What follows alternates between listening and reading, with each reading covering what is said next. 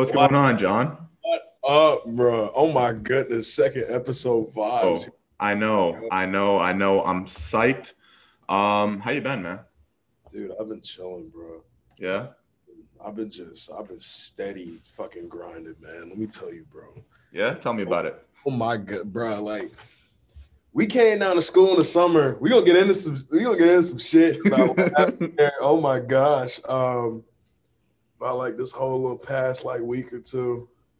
We've been going through some shit, man. Them boys. It's the real disparity between walk-ons and scholarships. Actually going crazy right now, bro. I bet. Nah, man. I've been working. I bet. Hit a nice little bit of front squats after the split. After the split we got today. Quads were burning, huh? Not even, man. You know, fellow. You're not working hard enough, then. Hey, listen, my quads, my legs don't get sore no more. You know. I know exactly what you mean, man. Yeah, how's the surgery going, bro? It was good. I'm a little bit over 2 weeks post-operation. Feeling good. I got essentially full range of motion back already. Nice. I started adding body weight squats to my physical therapy routine, which is painful as a motherfucker, especially since it's breaking up all that scar tissue in there. But it's good, man. Slow and steady wins the race with this. You know, I can push as hard as I can right now, but once I get into once I'm actually feeling better and I'm closer to actually being in football shape, that's where I got to be careful with how hard I push it, because that's when shit could snap again. I could pop the graft or whatever the 1,000 things that they told me could happen is now. So I'm just thankful I started walking again last week. So, did you get the hamstring or the patella? Oh, patella. Yeah. Yeah. No way. Yeah, no way. Yup. I got it right there. They had to go even deeper. Like, they had to go even lower. They had to make the scar even longer for whatever reason. Yeah. They said like when they cut it open, it was more complicated than they thought, whatever that means. When I first heard that, I was like just waking up in the hospital, and I was still all drugged up. So I first heard that and I started like freaking out. I was like, what happened? They're like, no, you're fine. They had to calm me down and everything. But so I'll just have a little bit longer of my scar on the front side of my leg. We gotta talk about the post ACL surgery, because that's something we both been through. That's some shit. Absolutely. I didn't know you'd been through it. I didn't know you tore your ACL. Hell yeah, you see that scar right now. I see it now. You didn't tell me before. Bro, that's why my left leg all tiny still. That shit still. Dude, I've seen that difference already. Even before surgery, I was going ham working my legs however I could, and I've been going ham working my strong leg. For anybody listening, or I guess watching now, that's another thing we gotta talk about. I got a camera now, trying to put it on YouTube. That, all honesty, it could backfire. I don't know. I got to take the leap though and just see how it goes. It's going to be a lot of trial and error.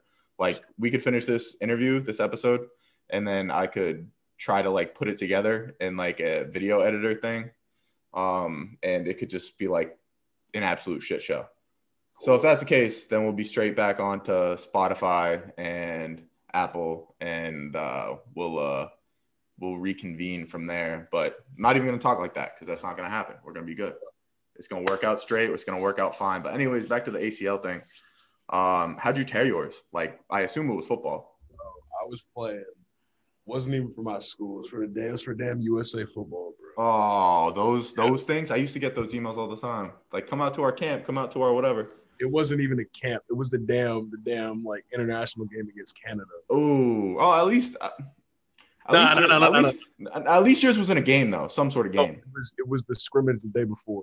Ooh, okay, never mind. They tried making me play that game. Oh my goodness, I got so much shit on a torn ACL for USA football. I got so much shit to call out, bro, today. Oh my USA God. And another thing for people listening or watching, USA football is not like USA football, if USA that makes football. Sense. It is pay to play. At its yeah.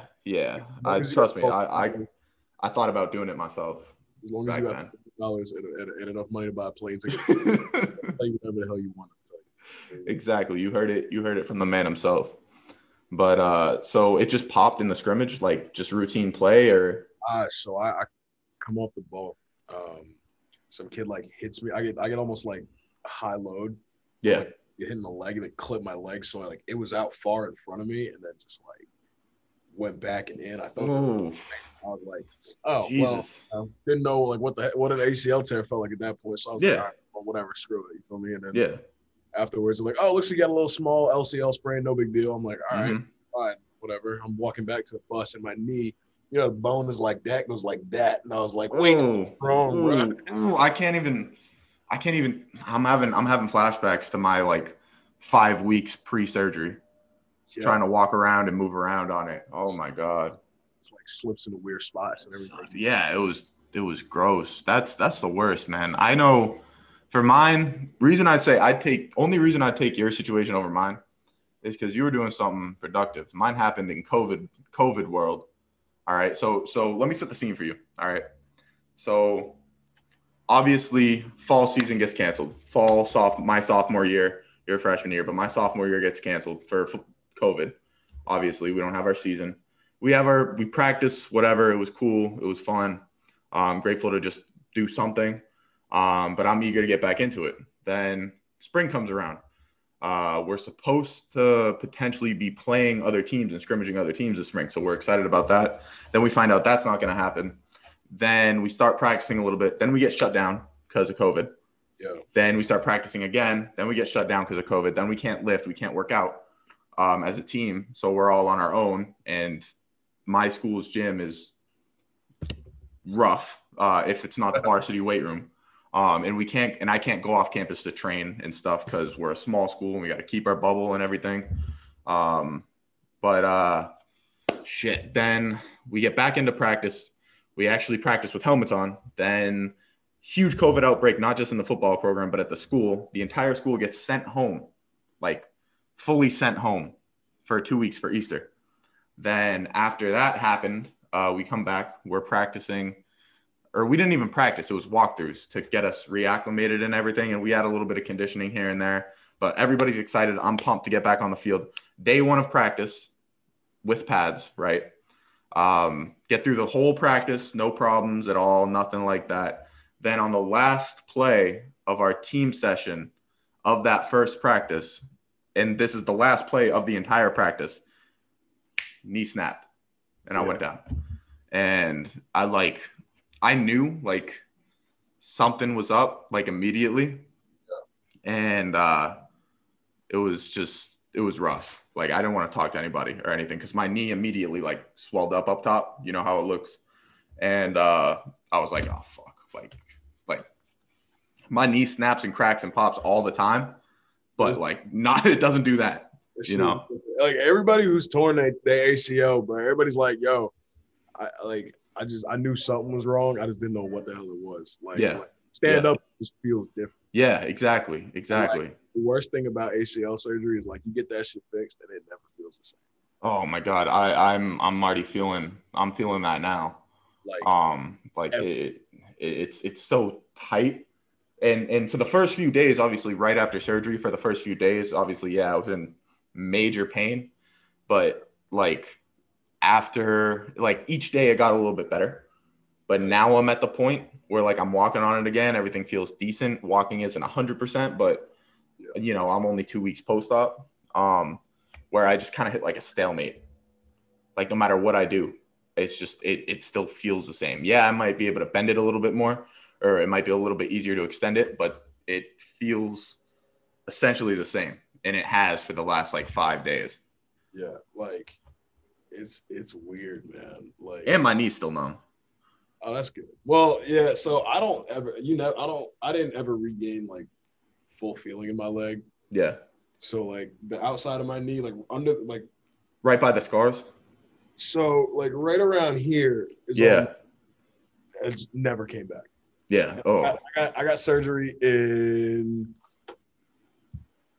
2017. Oh, so yours was a while ago. Okay. That was my freshman year of high school. Ooh. It was January after my freshman year. Jesus. That's fucked. So I think it was probably early 2017. Yeah, I gotcha. That was wild, bro. And like it's still like never. Yeah, it for a lot of people, it can be a fucking career ender. Yeah, that's the reality, because you just don't come back to the way that you were, and that's when people, obviously everybody's different, but a lot of the times that's when people like either come back too early and they re-injure it, or they just kind of think that everything ends up being okay, and then they just start to lay off of like therapy and shit. Yeah, like.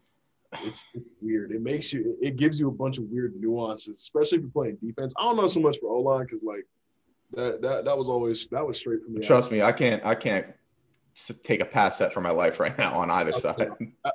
2 weeks post-op, man. Like, I wouldn't expect – Even when it was torn, like, before surgery, I still – so, actually, what I left out was the day after, because it was a nighttime practice. I couldn't get into a doctor or anything, and obviously I could still walk. Like, yeah. It's not a fucking emergency.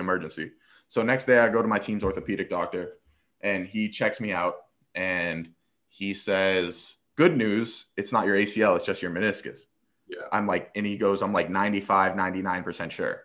I'm like, oh, thank God. Like worst case scenario, it's like a month. If he has to go in and scope my knee out, even if he has to do that and some physical therapy, I'll be good for the fall. No worries. I might be done for the spring, but it is what it is.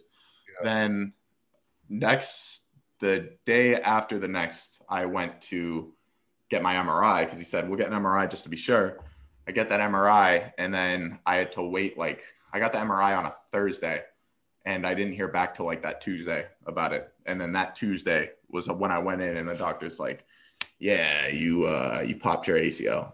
Yeah. And so, like, I think the worst thing, like you said, yours was when they told you it was your LCL. Yeah. Like, LCL's a weird ass. You think. Like, I was sitting around for, like, the longest time thinking, like, I'm fine. Yeah. You know what I mean? But maybe that's a good thing, because if you told me it might have been my ACL to start, then, I don't know, maybe I would have driven myself up a fucking wall. Who knows? But dude, when they told me it was my LCL, I was like, that's some bullshit, man. Like, this is not that. This is worse. So I'm sitting – let me set this thing real quick. All right. I'm listening. Deep in the bowels of AT&T Stadium. I'm down in Jerry's World and shit. And I'm on some random-ass training table and whatever. And the dude – and, like, one of the trainers comes in, and they're like, all right, well, let's just check it out because it's halftime of that game. And I'm like, yeah, no. Yeah. No, like, I was like – they were like, well, if you, you know, elevated it and iced it all night, you'd be playing today. And I was like, no, I would not. So, yeah, they get like the doctor to come in and he's like, I got a really good pull, and your ACL doesn't exist anymore, bro. And I was like, fuck you guys. Like, you know what I mean? I was like, yeah, so much for a small LCL sprain that I'm bitching and crying about. My ACL's non-existent, just disintegrated. It was, Thanos snapped his fingers. It's just gone. Exactly. Like, yeah. They put it in a cannon and shot that shit at the sun, bro. So for my recovery, I ran for the first time in 9 weeks. There you go. Like sprinted or just jogged? I jogged at 9, sprinted at 12. Okay. But let me tell you, man, the first couple sprints was weird. Like weird or painful? It didn't hurt. It was just off. Like it just okay. Time to get used to it. Yeah. But also at the same time, like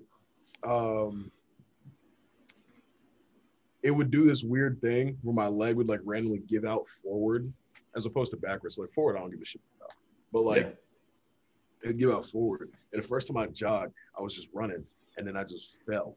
And then you just fell on your face, like yeah, just literally, like just hit a boom. Exactly, bro. Like I was just like, what the fuck is going on? It's probably had something to do with your quad, I'd assume. Oh hell yeah, my quad is still fucked up. Because like I've noticed even right now with my quad. I mean, obviously, like that's what the muscle that lets you walk. Yeah.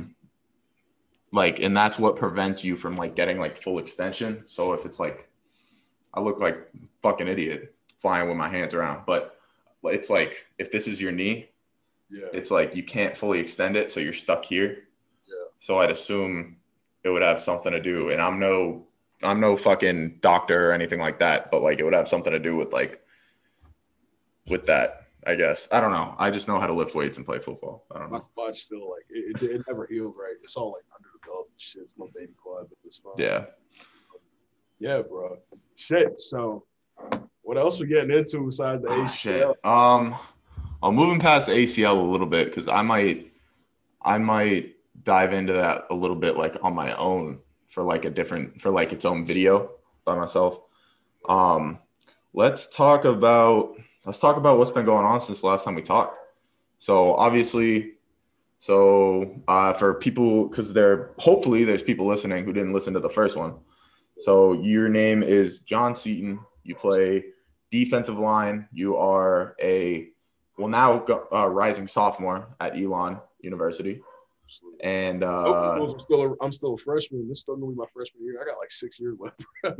Hey, you and me both now. I played my freshman year, and now currently I have 3 years of eligibility left.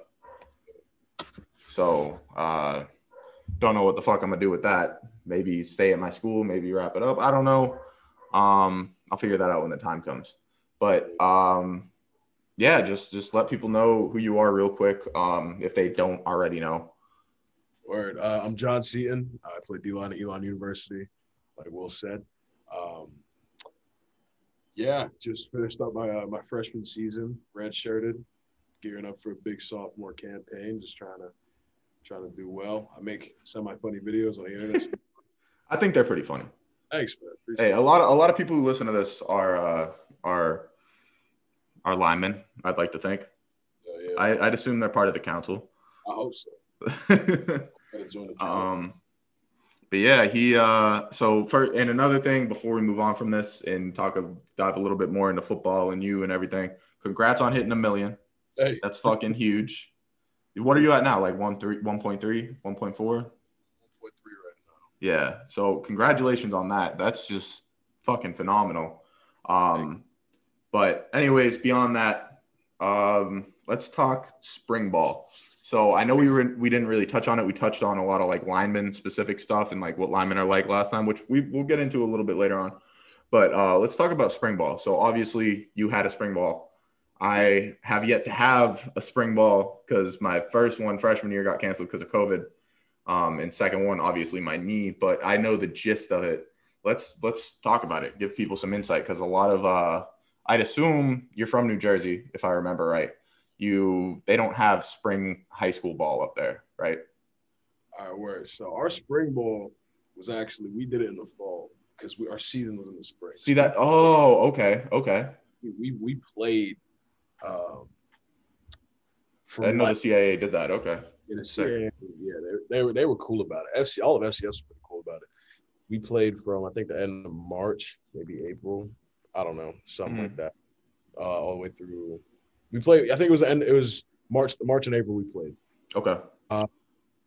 Yeah. So I mean, our spring season didn't go as planned, but you know, injuries happen, everything like that. No excuses. We just got to be better. Everything. Yeah, shit happens, man. You know, and you got to think too. I no matter what happened, all the season champions and conference champions and shit, league champions, hell, even national champions for the years of 2020 and 2021 all come with an asterisk. So I wouldn't even know if they did that, bro, because like that season was so freaking wacky, bro. Like you saw North Dakota State get that's what I'm saying though. People played like 4-game seasons, 5-game seasons, and then went to a national playoff. Like that to me is I don't in my opinion, I think it should have an asterisk on it because it wasn't normal circumstances. You know what I mean? I can respect it, but I also think that there's also a sense of extra validation that comes with it because of the fact that they persevered through those. That's also true. That's a good point I didn't think about.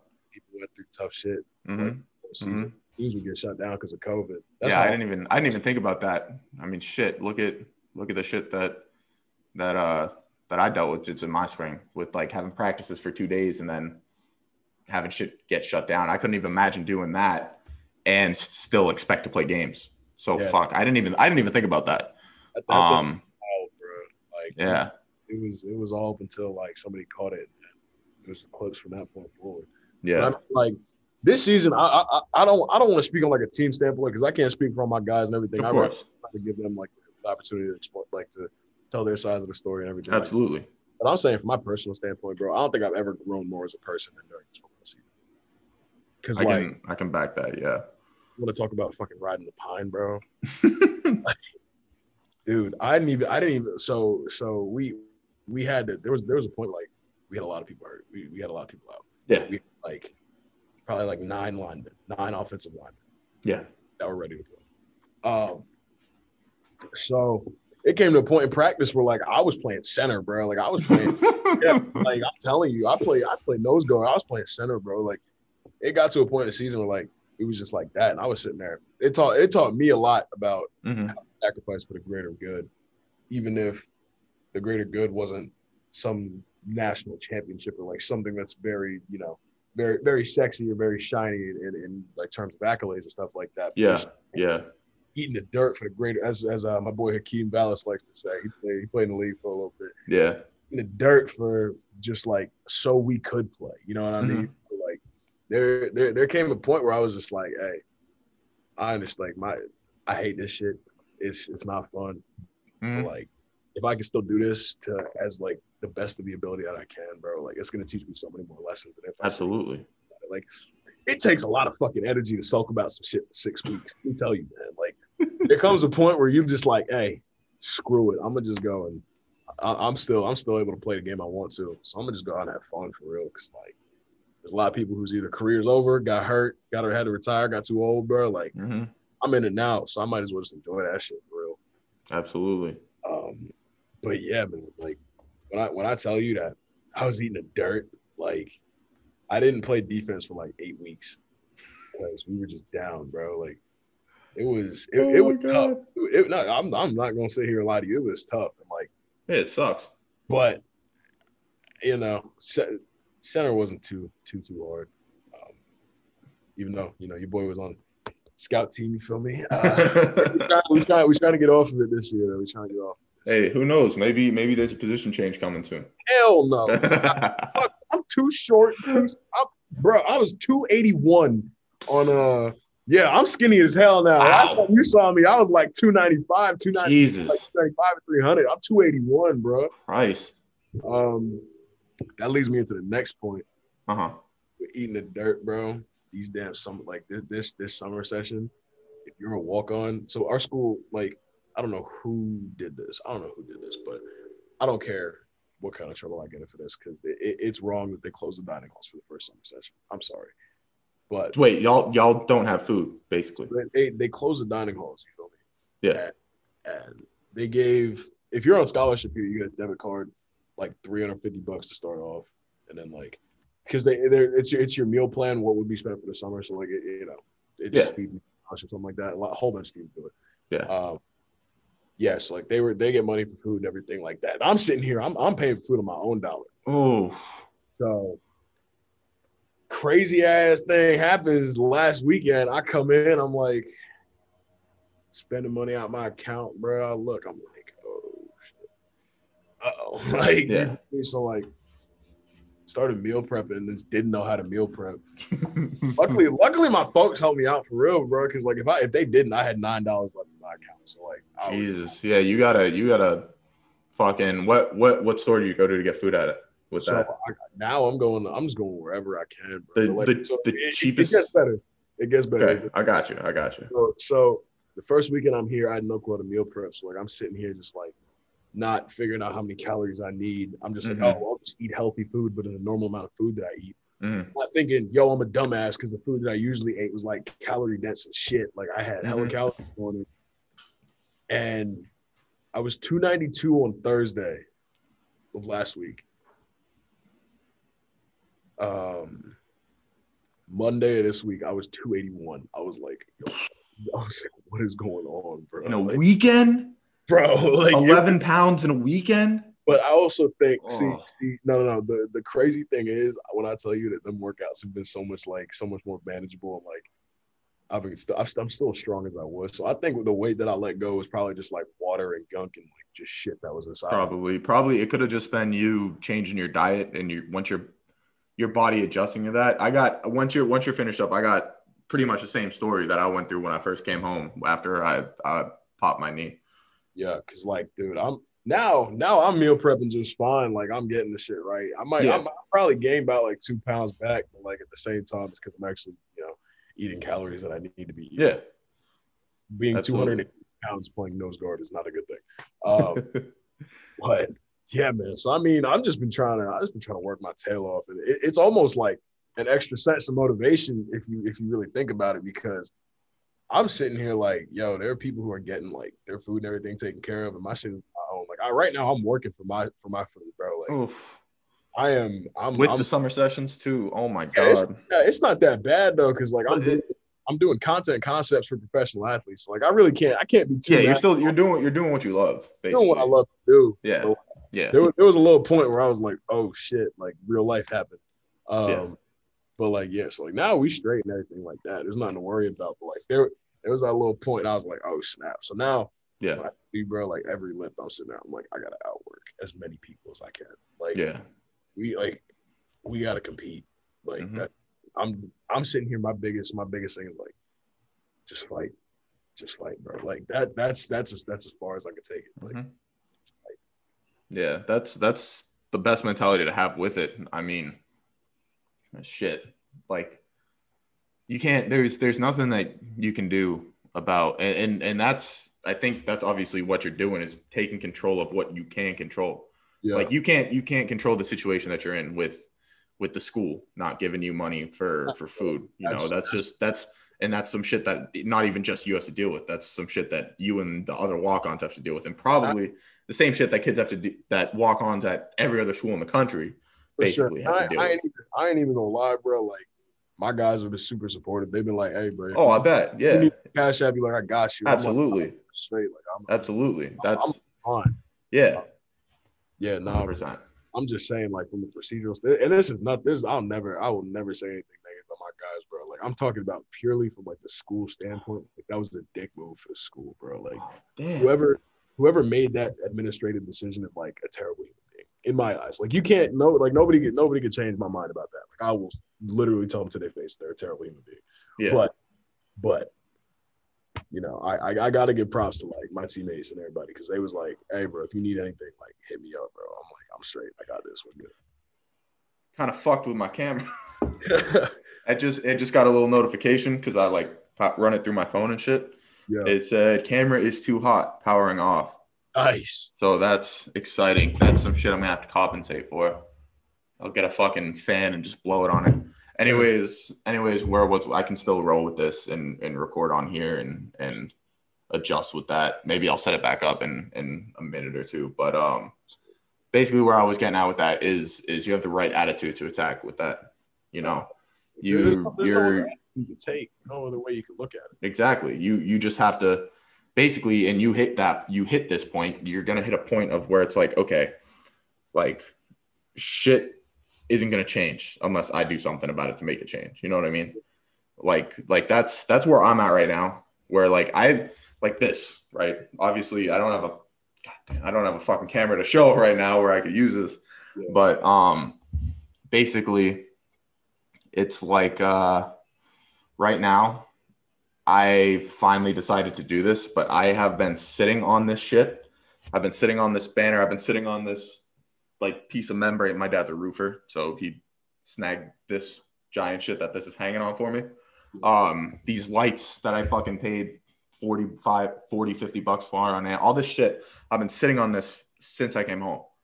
And for a while I was stuck here at home, I was in a fucking rut. Like I was just going through the motions. I was like, woe is me. My knee is fucking torn. Like I'm not going to be able to play football like normal again. I'm not going to be able to do this, not going to be able to do that. And with that came just fucking laying in my bed, not eating. I was depressed, not eating, not drinking water, not doing anything that I need to do until, and it took me through surgery, because with surgery, I was really at that low point because I was, you know how it is. I was just fucking sitting in my bed with my leg elevated and fucking just doing nothing. Shit. You know, like trying to do just leg lifts hurt, you know what I mean? So that's when that kind of really set in once the painkillers and shit wore off. Once I was able to finally get up out of bed, I was like, all right, I need to do something to like stimulate myself. I need to do something I just need to do something. Yeah. You know what I mean? And where this I'm getting at with what your story was is how you decided to meal prep and go about your shit. And what I was going to say, I don't know if they have them in North Carolina, but where my mom shops and where at school I do, when I can find one, I'll stop like on my way up since I drive from Florida to New Hampshire, is the store called Aldi. Yeah, they do got an Aldi. Hey, bro. Yeah, Aldi, yeah, cheap as hell. Cheap as hell. Great deals on that. But that's what popped in my head earlier. But we running up on Aldi, bro. Oh, Aldi. Yeah, Aldi's the move, man. Trust me. You know, you don't even have a bunch of bags after you just shove everything in the boxes. I just hit this point where I was like, okay, I need to do something.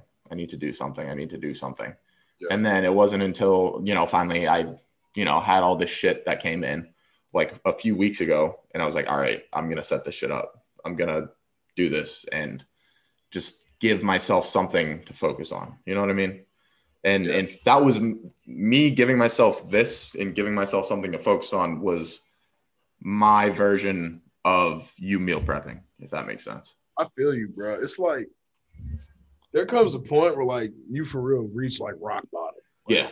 And, like, you either going to stay there or, like – you're going to pull yourself out. And pulling yourself out ain't easy either. No, it's not. Bro, it's like you clawing and scratching your way out that shit, bro. Like, It is one of the craziest things where I've ever had to do it. I'm sitting here, like, in this damn room alone, bro. Like, for some reason, like – It's weird because you get a lot of time to yourself during the summer session. Yeah. Because you go there in the morning, you work out, you come back, either do your internship or go to class, and after that, it's like then what? Like, you know what I mean? Yeah. Like, yeah. Then you got a whole bunch of time, and like I'll be damned if I get caught in here sitting in my ass the whole time, bro. Because like, bro, there's just something that's gonna have to change about this situation. Like, I don't know what it is, but. Whether it's once name, image, likeness passes, being able to put myself through school, which is a goal for me now. Like I want to be able to go through school. I think you'll be there 100%, especially once I might have just missed it, but you said something about something passing. Name, image, and likeness. NIL. Yeah. The NIL shit. Yeah. Once that passes, I think you'll do just fine. I hope so, bro. Like I'm for real just trying to that thing. Like I'm trying to put myself through school, stack some bread, and like absolutely just vibe out and like. When I tell you, like, it's also led me to be so focused on what I'm trying to do to, like, your personal relationships and, like, friendships will suffer. Like, you're going to have to make that sacrifice at some point, bro. Like, yeah, I got hit up today. Somebody was like, why are you so closed off now? I'm like, I ain't closed off, bro. Like, I'm sitting here working in a mindset that this shit is life or death. Now, is it life or death? Hell no. But, like, am I in the mindset that it is? Absolutely. When you put yourself in that position to where it's life or death, then you're gonna be more likely to succeed. Exactly. At least if you're strong, you'll be more likely to succeed. Actually, shit, that's, like, the whole concept of – granted, I don't do it anymore because once it fucked me and I have a scar on my chin from it. But lifting, there's a saying, like, whenever I would bench without a spot – yeah. It would be like the fear of death and dying under this heavy ass weight and it slamming down on me is what helps me lift it. Yeah. But I can't do that anymore because it was just like 225 and my wrist buckled, shit slammed down, landed here, pushed my teeth through my lip. Oh, that was gross. But anyways, that game continue. Before. Yeah, that was gross. Yeah, no. So I mean, it's just like. My family is totally able to help me out. Like, but I do not want to ask for their help as much as possible. Of course. You know, there's going to come a point where at the end of this year, if all goes well, I'm going to file my own taxes. Right. I mean, like, I'm working as an independent contractor. Yeah. Now. You're going to have to, what is that? Is that a 1099? I don't know. You got to be fucked up. Like, taking that shit since like freshman year of high school. We don't have to get reversed on that. Yeah, you might have to or the IRS is going to come knocking. Nah, it's fine. I got all my invoices and everything saved. Okay, like, there you go. The good thing is that like I'm for real out here just like I'm trying to work my way through it. And I guess I found a way where I'm lucky enough to stack bread in this sense where it's legal through the NCAA because it's a job. I'm working a job. I'm not using my name, image, or likeness to promote anything. Yeah. I'd also be damned if anybody said that my school was the reason why my personal brand got built. I would be shook. Yeah, I mean, don't get me wrong. FCS football. It's Division I. Elon is Elon, but you know, you're not at Bama. You know what I mean? Like you're not. People. You know people I mean? Can keep their fucking mouth shut regarding that because that's like if my shit pops off and people are gonna say like I got my notoriety from fucking St. Anselm College. Like that's not no. Exactly. Like, you know, of course I'm very thankful to be here. I'm super happy for all the resources they have. Absolutely. I didn't use a single damn resource from Elon to build my personal brand. Absolutely. That's the fact. That's how it is. That's how it's going to be. But yeah, bro, like, dude, you know, it's just, it's such an interesting way with like, how once you start to get there and like once you start to grow up a little bit, your whole mindset, whole like set of values changes, bro. Like, yeah, I ain't got time. Trust me, I think about that stuff all the time, man. How shit changes all the time, and you don't even notice it until sometimes you just sit there and think about like shit, like exactly, like you just think about 4 years ago, 5 years ago. You know, is that your fire alarm? Yo, hold on. I'm going to go mobile? Yeah, we're going mobile. All right, we're going mobile. Back. Oh, my God. Back like we know. Thank God, bro. I was starting to think there. I was thinking you bailed on me, bro. Oh, shit. That shit was wild. I just saw the flashes in the background. Like, I knew immediately what it was. Oh, hell yeah. I was like, I know that look. I know you're in a dorm right now. Like, sick. Oh my goodness. It's the worst feeling. Like I texted you, bro. I dealt with that so many times, but the worst time was it was 4 a.m. Mm-hmm. Like I went to bed at like, I tried to go to bed at like 9, but I didn't fall asleep till like midnight. Cause that's just how it is when I had a 7 a.m. lift that I had to be in the locker room at 6:45 for. So obviously early ass morning, trying to get as much sleep as I can, struggling to sleep, but I finally fall asleep at like 1 a.m. right? Then at 4 a.m. you just hear I get up, I'm standing outside. This is New Hampshire in the winter, freezing cold. I just grabbed a jacket and threw my slides on, no socks, nothing, freezing my ass off. All the freshman boys, since at my school all the freshman boys live in one dorm, yeah, and live in one building, totally. All of us are outside just bullshit pissed. Well, half of us are pissed. All the athletes are pissed, but it was I'm pretty sure it was a Thursday night. So at this point, it was like early Friday morning. And so all the non-athletes were like still up from partying and shit, or some of the athletes too. But like some drunk ass kid burnt popcorn in the microwave in the common room. So that set off the smoke detectors and the smoke alarms. And that's why I had to just end up trucking through a 6:45, 7 a.m. workout on like 3 hours of sleep. I was pissed. That was the worst feeling ever. I don't even remember where we were left off at, bro. So it don't even matter, bro. All right, here's what we're gonna talk about. We're gonna map this shit out. We're gonna talk about early ass workouts. Okay. Girls in college football. Okay. And because that conversation needs to be extended. You know what? Yeah, yes, that was the best part of our conversation last time. You know what else I want to touch on is linemen in the summer. Yeah, big boys, like summer moves for big boys, shit that every big guy deals with, you know, shit like the classic shirt pull when you're feeling fat, you know what I mean? Summer grub, shit like that. I'd like to touch on that, right? Not right now, but before we wrap up. Let's see. All right, well, what you want to get into first, though? Let's start with the juiciness, the females and oh my goodness, bro. So I mean, let me tell you, man, I have never met anybody like people who get more mad than college girls, bro. Like, yeah, especially once you start having something that not a lot of people have, yeah, per se. You know what I mean? Mm-hmm. Like, then people start hitting you up and everything like that, and then that's the point. A lot of college football players around the country are a bunch of numbers guys. You know what I mean? When it comes to it comes to college girls and stuff like that, bro. Like, there's that whole little trend where it's like it's cool to be toxic and shit like that. And you got to select few. Yeah, what shit? What's his name? I think on TikTok he's like Thauban Mike or whatever. Yeah, Bando, that shit. Yeah. Yeah. Where he's always talking about how cheat on her, be different or some shit like that. Toxic ass shit. Yeah. Toxic shit, and people for real buy into that shit like as like a way to like go about people. I'm just like, dog, fuck with it. I can't at all. I cannot. Yeah.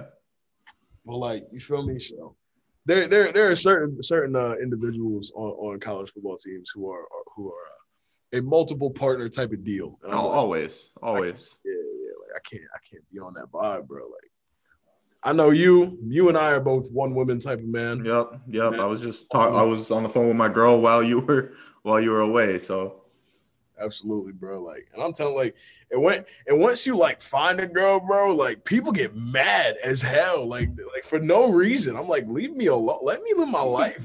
Like, not teammates and shit, but just like other like rando ass people, bro. Yeah. That's always how it goes, man. There's always people when you're happy. There's always people who have a problem with it. Exactly. That's how it goes. Like it's wild. It is so pointless, bro. Yeah. The second I started, like, I get into a thing with somebody, bro, like people are just like coming for necks all of a sudden. I'm just like, what the hell is going on here, bro? Like, yeah, I have stories. I'm not going to touch on said stories because I have my girl and I don't want to reopen issues with friends. Anytime other girl, as you know, anytime another girl comes into the question and just in conversation, shit gets touchy. So I'm going to avoid that part of this conversation, but and for my own sanity, but I know what you mean, man. As soon as shit starts to get serious with somebody, especially and that's the thing that I've noticed too with linemen. It's linemen who are always like the one woman type of guys, which maybe that goes back to, you know, in I've noticed it's not until college that like linemen start getting like love, you know what I mean? Because girls aren't into the whole dad bod thing until like they get to college and shit like that. And they're looking to settle down and get serious and stuff. That's but before that, like everybody else, like skill players or other sport athletes that don't have fat guys in it. Yeah. Like even all through high school, they're like the better looking ones and consequently get more of the girls, like more of the girls are attracted to them. You know what I mean? And what's weird to me is like they get offended or not offended, but it's always like, why are you like, I've had people come up to me, you know, like, Willie, why you got to get a girl, man? Like, come on. Like, you know, I'm talking to so-and-so and so-and-so and so-and-so, like, let me put you on. Let me put you on with this girl. Let me put you on with fucking Sally or whoever. And it's just like in my mind, I'm just like, and I've even heard this from teammates, and they mean well, but my parents. I'm in my garage. It's hot as hell in here, but I got to keep the door open. But I'm here. But it's like, just let me be happy, bro. Yeah, like let me do what I want to do. You know what I mean? Which is like why I think like when linemen hang out with each other, I've noticed one thing when linemen hang out with each other, it's literally just like. It looks like a bunch of like married couples just sitting together chilling. It's weird as shit. Yeah. But like, it's also kind of cool at the same time. You feel me? Like, yeah, for sure. There's a bunch of cool, like the dynamic is really is much different than like when you just chill with a bunch of skill players. Because I've chilled with only linemen. I've chilled with only skill players before. Yeah. Yeah, and like the dynamic is so different. It's like, always so weird. Like the chemistry between linemen and other linemen is always the greatest, which, you know, you'd expect that. But what I've even noticed too is like, not even just like on your team. Like, obviously I'm tight with everybody on my team. I'm tight with skill players. I'm tight with linemen, yada, yada, yada. You know what I mean? But I really noticed this when I was doing like the whole camp circuit in high school. Yeah. Like just talking to the other linemen that were at the camp with me, like we would, I don't even talk to any of them. Like, I never exchanged information with them or anything like that. But just like while we were at the campus, like, we were boys. I feel you. You know, we'd joke about whatever, talk about whatever. But it would be like, I would essentially feel like I'm on a team. You know what I mean? Which is weird. And I've heard from my teammates, obviously I can't speak on their behalf, but from what I've heard is like, it's not the same atmosphere with skill guys at camps. You know what I mean? Yeah, cause like, I think we all go through the same shit. Like, yeah, it's so interesting to see how linemen's experiences are so similar as compared to like skill players' experiences. Yeah. I don't know like how skill players' experiences are like that, but I feel like there's nothing like the, like, we just understand how everything works, like how it all goes, like for us at least, you know. Mm-hmm. Like I'm not gonna sit here and be able to completely relate to the experiences of somebody who plays a different position as me, because there's a whole different social stigma mm-hmm. around that other position. Absolutely. There's a different social stigma around wide receivers than there is for D linemen. There's a different social stigma around quarterbacks than there are for offensive linemen. You know yeah. I mean? Like mm-hmm. for as me being a D lineman, I think one of the craziest things, I think interior D linemen are almost more underrated than offensive linemen. I could vouch for that. I mean, I played both in high school. Well, not yeah. until my junior and senior year, but I could vouch for that. You know, whenever I think of a typical defensive lineman, like an interior defensive lineman, even just based off of pure looks, and the typical look of an interior defensive lineman is essentially an offensive lineman. Absolutely. Whereas when I think defensive lineman, I think defensive end. I'm thinking tall, yeah. long arm, lanky, like standing, your like long ass wingspan, like broad ass shoulders. Like there's a typical look, you know yeah. what I mean? And those guys are the ones that get a lot of the credibility because they're the ones that are the edge rushers, you know. And in my personal opinion, you know, from my experience, I think it's more difficult to block a head up nose than it is to block a wide five. Yeah. But with that said, I think, you know, it's a lot more evident when an defensive end makes a play than it is an interior defensive lineman. For sure. Because when a DN makes plays, you're seeing a big loss. You're seeing a quarterback get mm-hmm. laid out. You either on outside contain. Let me tell you, if somebody tries to bounce it on you and you got outside contain, you're already 4 or 5. You're fucked. Yeah. Yeah, exactly. You make a tackle for a 6-inch loss. Who cares? Yeah. Whatever. Get your name called up on the thing. Cool. Yeah. Say tackle number. What number are you? I'm 90 right now. Number 90, Jon Seaton. But like nobody blinks an eye in the stands because it's yeah. Like, and then you hear like, and I say yeah. yeah. No screams, nothing like that. It's just like yeah, whatever. Yeah. I think it's also because interior D linemen or D linemen in general get rotated to shits on.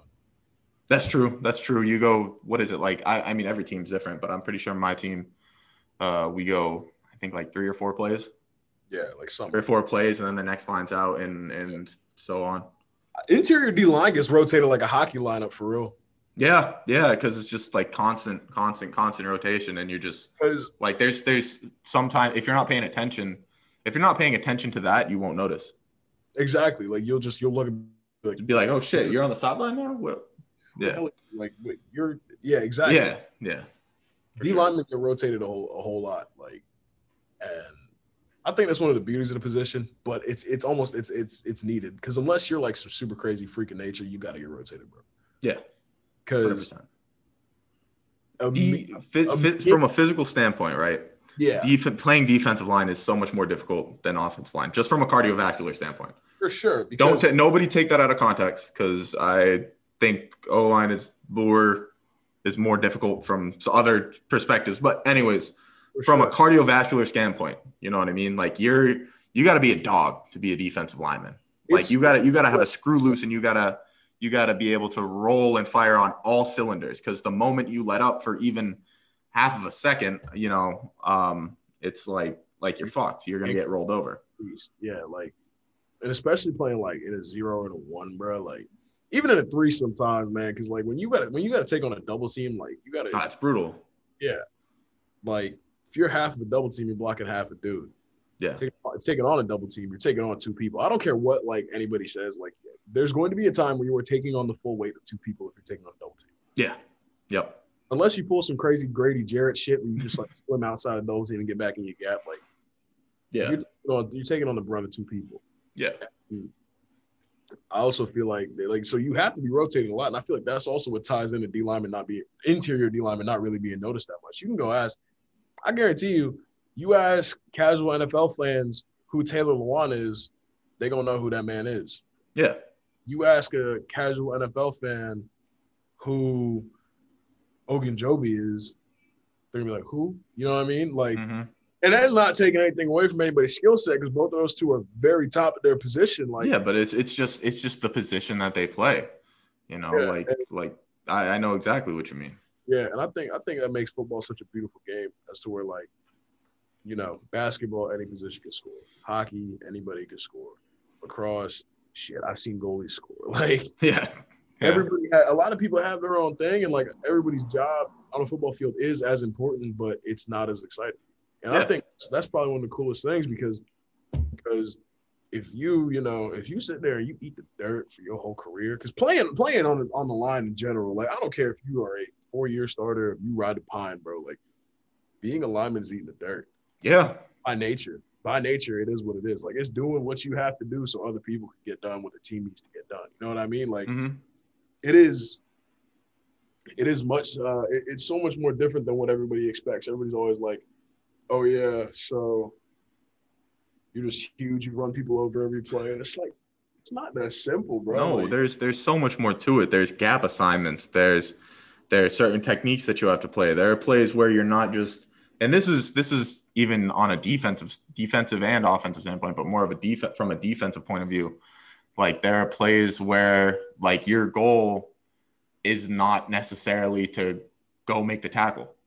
You know what I mean? And your goal could be to clog a hole, take up a double team, and hold the double team so that frees up one of the linebackers to go make the play. You know what I mean? There's not a whole lot of glory in that. There's a lot of pride with it, yeah, but not a whole lot of glory. A lot of times, a D lineman's job now, like nowadays, is break up the zone, cause a cutback into somebody else. Especially exactly. It's forced the cutback. Mm-hmm. That's what I've had to do a couple times. Like, and it's not easy to force a cutback when you got the center hard reaching on you, the guard hard reaching, but also checking back on you, to see what you're doing. Yeah. If you slant into it too much, then guards coming back down on you, lane. If you play it too flat, or guards coming down on you if you play it too flat. If you go to vertical centers cutting you off and reaching you, there's a lane either way. So you got to find that little sweet spot. It's so much more nuanced than everybody gives it credit for. Everybody's like, oh, you just run into people and just bash heads all the time. I'm like, nah, that's not it, man. There are times where I bash heads. Yeah, of course. There are times where we got to play and it's just like, hey, go kill the motherfucker in front of you. Like, whatever. Yeah. But there's also plays where I'm looping from a zero, like all the way around, bro. Yeah, and you might not even make contact. Yeah. But the whole point isn't so that you get through. It'll be so that the fucking end cutting to the one or to the A gap is the one who gets through. You know, that's where that shit's drawn up. And I know that personally because I'm a fucking center and I see that shit. And I'm thinking to myself, I'm like, why is this fat fuck in front of me going to be going way the fuck out there? He's not going there to make the play. I need to stay alert and keep my eyes open to see if somebody else is going to come across here, which is probably going to happen. It's for real crazy when you catch somebody slipping though. Oh, yeah, dude. You throw a little jab and you get about it there, and they have to look on their face. Like, where the hell did he just go? Oh, shit. Like, yeah. But on the other side, too, when they're not anticipating the center or the guard or whoever they're cutting to be alert for it. Oh, yeah. Oh, my God, dude. I ear hold this kid. I'm not even going to drop, like, school names or anything like that. Yeah. But it was a conference game. I'll say that much. And we lost the game, which I was bullshit about because we overlooked them, shit like that, whatever. But I had a shit start to the game. I was in my head at the beginning. I underestimated my opponent, like the defensive lineman who was in front of me, because they ended up having two guys instead of one and a whole bunch of things. No excuses. I fucked up, but I fixed it, right? I fixed it in the second half, and I'm on my game. I'm coming for fucking blood. I'm rolling over anybody who even comes across my face. And they ran that twist where the nose stunted back to the 5 or it might have been a 9, whatever it was, and that end came across to the 1. And when he was coming across to the 1, he didn't expect me to be ready for it. And I shit you not, I could find it. If I knew how to do more with shit, I'm not going to go screen share and shit like that. Maybe I'll put it in on the video and shit. But crazy. I had this man, his feet off the ground. Yeah. And because he was one of those fucking tall, skinny DNs. He didn't have no weight to him. Feet came off the ground and just flop, flop. It was one of the better feelings I had as an offensive lineman. But awesome. That's sick. That's sick. Now you wanna head into like the disparities and like how football players are treated at different levels in the NCAA. Yes, fuck yeah, let's do it. That shit, bro. Cause like, I mean, shit, we were talking about that at the start. Yeah, I be seeing like what these FCS or what these FBS motherfuckers get, bro. Like, I mean, dude, I see what you get, and I'm on D2, bro. And the thing is, there's nothing that the school. That my school can really do too much about it. You know, I mean, it also doesn't help that before like my coaching staff came in recently, we were a losing program. Yeah. So it takes time to turn around. And obviously when you win more games, you get more money. That's just how it goes. But yeah. Say what you were saying about FCS and FBS. Dude, it's just like, it's crazy because with, not even just like tied down to facilities and everything, but just like the amount of just extra stuff they be getting, it's disgusting. Like, yeah. You know what I mean? Like people getting watches as bowl gifts and stuff like, and that's cool. Like that's really, I'll never knock a player for like going to get his bag for real. I'm just saying like how the NCAA runs things and like those conferences got money to do it. Shit, do it. it's just wild to see. Yeah. It's wild to see. Like Even within FCS football, you see differences like from program to program. Like one of my boys, he goes to school up in New York, up in Staten Island. He's like, yo, you guys get snacks after you lift? Like you guys have snacks in your weight room and protein shakes? I'm like, yeah, bro, what? Like, I'm like, you don't get that? And he's like, nah, we've never gotten that. Like 4 years being here, I'm like, that's rough. I'd be sick. Yeah, that's where I'm grateful for like my program. And my coaches, because they've done so much to try to take away that D2 feeling from it and give us the best opportunities. Like we have, like, don't get me wrong, it doesn't look pretty. Like it's not all set up fancy and shit like that, but like we have a snack station or we call it a refueling station. You know, we have that where we can, you know, we'll get protein after every lift. We'll get snacks and shit whenever we need it. I'm not allowed to touch those because I was on the weight loss program. But yeah, that's where I give my, and you know, my coach is always reaching out to us about you know, what can we do better? Like what can we do? What can we give you guys and shit? But I was on a weight loss program. You were? I was. Oh my God. Like officially, or are you just bullshitting me about the 11 pounds you lost in 2 days? Nah, I'm serious, bro. Like during the season, I had to do like extra bike conditioning. How heavy were you? I was like, I was 298. What they want you at? Like, I think they just wanted the body count different. Oh, okay. I get that. Yeah, but like, I mean, now, oh well. Like now you got nothing to worry about. I was at dude, my heaviest at school. I was like before my knee and everything like that. Before really getting into practicing, I was 333. And don't get me wrong, I was that heavy for weightlifting, and with weightlifting, I was a strong motherfucker. I was cleaning 395, 400, and snatching like 320, 330. But fuck, dude, I was fat. Like just bro, just walking around. I've been 330 before. Oh my God, a brutal feeling. But that's when I started to lose weight, and then when I came home and not eating and shit, I lost even more weight, and now I'm like. I was 313 yesterday. Yeah, bro. Like, it's wild.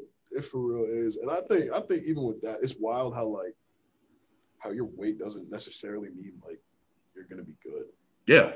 Like, because I'm sitting here, I'm 280 something, playing against kids who are like 320 plus. Like, it's wild. Like, yeah, 40 pounds. And like, you don't realize what it's like to give up 40 pounds until you do it. 40 pounds to two dudes who are like, and you're facing a double team. You're facing the guard, the center hitting you.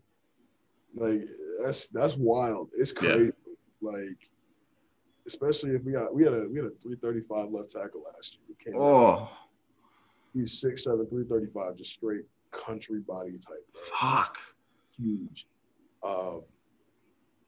And I caught a down block from him, and I don't think I've ever fell faster in my life, bro. I was like, hell no. I was like, I got hit. I fell. I was like, damn, what was that? And then I look up, and he's jumping on top of me. I'm crawling out the way. I'm like, you not landing on me, big fella. You don't land my career for that shit. Oh, shit, man.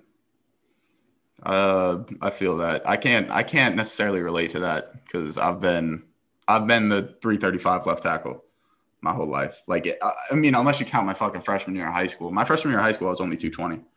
Yeah. But senior year, I graduated 295. But I had always been heavier. So with that, like, I'd notice when I can attest to that because I know what it's like to go up against a 340-pound nose. Yeah. And I know what it's like to go up against a 280, 290-pound nose. The 340 guy, it all depends on how they're built and shit. You know, I've gone against blobs. Who are at 340 who are easier to move than strong, solid-ass motherfuckers at 275 who could move. But generally speaking, though, the 340-pound motherfuckers are just, especially at nose, they just don't move, especially on like a run play where I'm one-on-one with him and I got to get that movement and get vertical push upfield. Like, that's just, like, not going to happen. Because at that point, they're stuck there. Like, exactly. I can't – all right, so for my thing is I play best at 285. I play phenomenally well at 285 because I'm heavy enough to not get pushed around because I played at 270 even before. And I was like, I'm too light.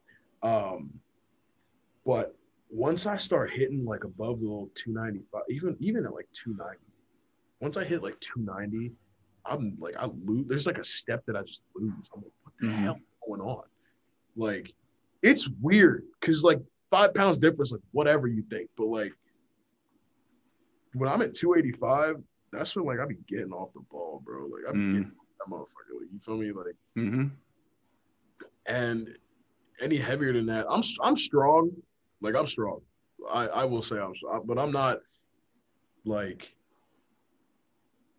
what the fuck strong. Yeah, you're not benching 550. No. 600, yeah. Yeah, no.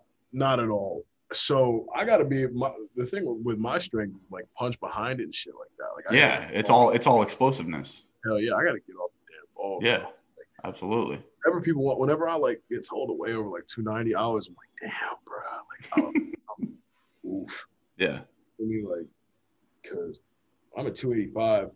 Not only do I look phenomenal, like Fat Justin Fields and Kelly Oubre mix. Oh my goodness, get the fuck out of here, dude.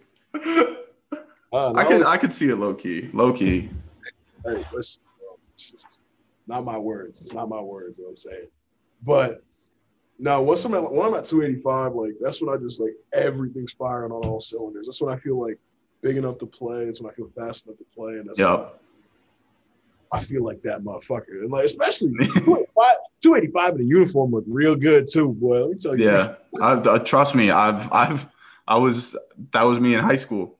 And when we first got like new uniforms and shit. We were one of the first schools to get battle uniforms. Really? One of the first high schools, yeah. And those shits were clean, especially when we first got them. And I was honestly, I think I look better now at 315 than I did at like 285, 290 in high school. Yeah. But I was still looking.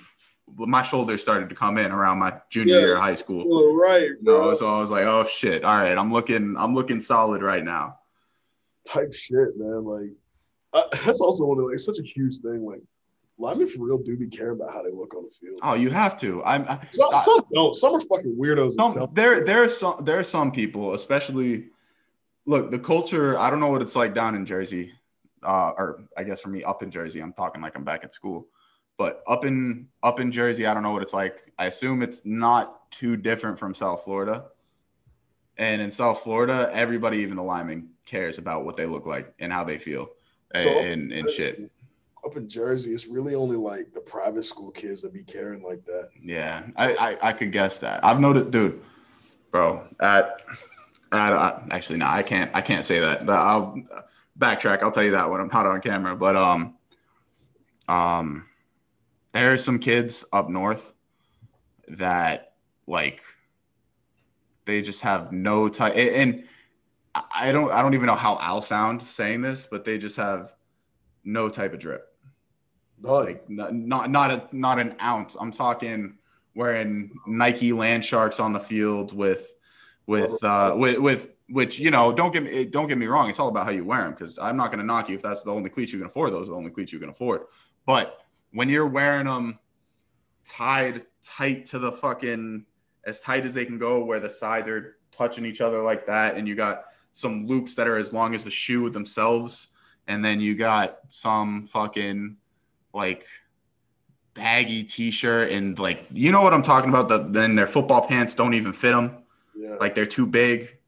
The knee pads on the shins. Yeah, the knee pads are around the shins. Exactly. That's like, I have a certain image in my head of just a generic kid like that. But there's so many kids like that in the Northeast. And don't get me wrong, some of them are legit fucking athletes. No, they're not. Trust me. Some of them. Okay, I shouldn't say legit athletes, but they have athletic abilities. Very like true. They're fast, or they can catch a football pretty well. You never get both of them up there, though. I'll give you that, because like, but they just don't look it, bro. I've seen some questionable decisions made on game day gear. And like, you know, you always just talk smack. You find whatever you can on the field to talk smack about, bro. Back in high school, like when I play, I'd be lining up a defense. I see what the center across me wearing. I'd be like, your mama dress you for this game, bro. Like, it's just, and especially the ones with the bulky shoulder pads. Oh my God, that are just way too high. I used to stand behind them and call their name. They couldn't. Yeah. Couldn't turn. Yeah. Oh my God. I used to be horrible. I ain't gonna lie, I used to talk some shit on the field. I stopped. Like, I don't even know. I think I stopped because, like, I honestly stopped because the whole TikTok thing happened. Yeah, like, you didn't need people finding that stuff, and not even, bro. Like, or you just had something else to focus on. Not even. Like, now I just my on field time is so much more positive. Like, I'll talk a little bit of smack, be like, but, you know, like I won't get into like the every place. Yeah, you won't really try to get in their head. Yeah, like, because I could really care less if I'm in my opponent's head. Like, if I'm better than somebody, I'm better than you. Like, yeah, that's now you already know that shit. That's my thought process, man. Like, I am not a shit talker by any means. Like, I just like, if I'm going up against somebody like you in high school, yeah. I'm just, my mouth just stays shut, and I just keep a blank face and just stare back, and I just keep my mouth shut and just run you over. Yeah, that's just how it goes. Yeah, I wouldn't even want to instigate and shit for real. Yeah, people say something. Oh yeah, like think you're all out of something stupid, and I just like, I'd be like, all right, and then just start. It's just like this, like the sound on TikTok is like, you know, I just started letting off roast. You feel me? Like, that shit go crazy. That'd be hilarious though. Yeah, I feel that, man. It's like don't get me wrong, I've talked my fair share of shit, but it's always just like, you know, like that's always been secondary to me. Yeah. Like, and don't get me wrong, like I've had guys get into my head. Yeah. Like, I've had those asshole motherfuckers like really get in my head, and it fucked up how I played. But it's just even in practice, like my teammates, like my other offensive lineman, my right tackle or my left guard or somebody will be talking shit to the D line, and it'll be like one of the hotheads on the D line, yeah. And it'll just start shit, and I'll just be like, dude, like who cares? And then the D lineman will get in our other O lineman's head, and it's just like, dude, like just stop, like yeah. Don't let him in there. The moment you let him in there, you lost. If you don't let anybody into your head, then you're going to be fine. And that's just how it is. And you need to know that they're just trying to get into your head. It's nothing personal. Yeah, like for me, I think now is because I crack too many jokes. Like I'm a dude to crack jokes on the middle of the game, bro. Like, oh, I love that. Like, I would make friends with the motherfucker across from me, like over the course of the game. Yeah, exactly. That's bro. Have you ever had that moment in time where it's just like it's the end of a game? I haven't dealt with this in college because it's college and shit's serious. But in high school, right? It would be like towards the end of a game, it's a fucking blowout. Either my team's getting blown out or the other team's getting blown out. And there's just, I've noticed there's like a mutual understanding between me and the defensive lineman that I'm going against. If like we're cool with each other and we establish that relationship where it's just like, bro, like this game's over. Let's just, you know, I'll we'll just stand here. Like that's some shit that's happened to me. In a sense, yeah. Like it's just like, I'm not going to sit here. And like it's not the same as just blowing a play, but it's like there's a mutual understanding. Like it's like me saying I'm not going to drive you 30 yards down the field. Yeah. Like it's just like we're both tired. There's 2 minutes left in the fourth quarter. My team's up by 60. Yeah. Like let's get this rolling. Like I said, that didn't happen in college because college is a different animal, and I have a lot better of a mentality in college than I did in high school. Sure. I don't give a fuck who it is or what the score is or whatever the fuck's going to happen, but I'm going to run you the fuck over. Yeah. I kind of tapped into that like crazy side when I got to college, which worked out for my own benefit. Yeah. But yeah, well, how do we even get here? We were talking about how linemen look. Oh, on how linemen look. I've noticed, I don't know about D linemen, but for O linemen, what I like anyways as a look is like, simple, like looking beefy. Like I like our sleeves are like tight and cut off at like everybody's sleeves nowadays, I should say. Like no sleeve underneath. And my camera went out again. Great. No sleeves. Maybe tights because we have to wear knee braces and just for comfort. But less is better. Less is better. And then what I'll always do is I wear a left glove. I can't wear a right one because I can't snap with a glove on. And then I put tape. Yeah. I put tape around my knuckles. Yeah. That's exactly what I do. And then on this hand, I tape over the glove around my hand. I'm saying O-line drip got to be like, if real got to be simple as hell. Like you can't be overdoing it because when you get exposed, you look like a dumbass. Mm-hmm. And – yeah, nah, like I've seen O-linemen rock visors before, and like that's whatever. Like I don't care. I did that in high school. I hated it.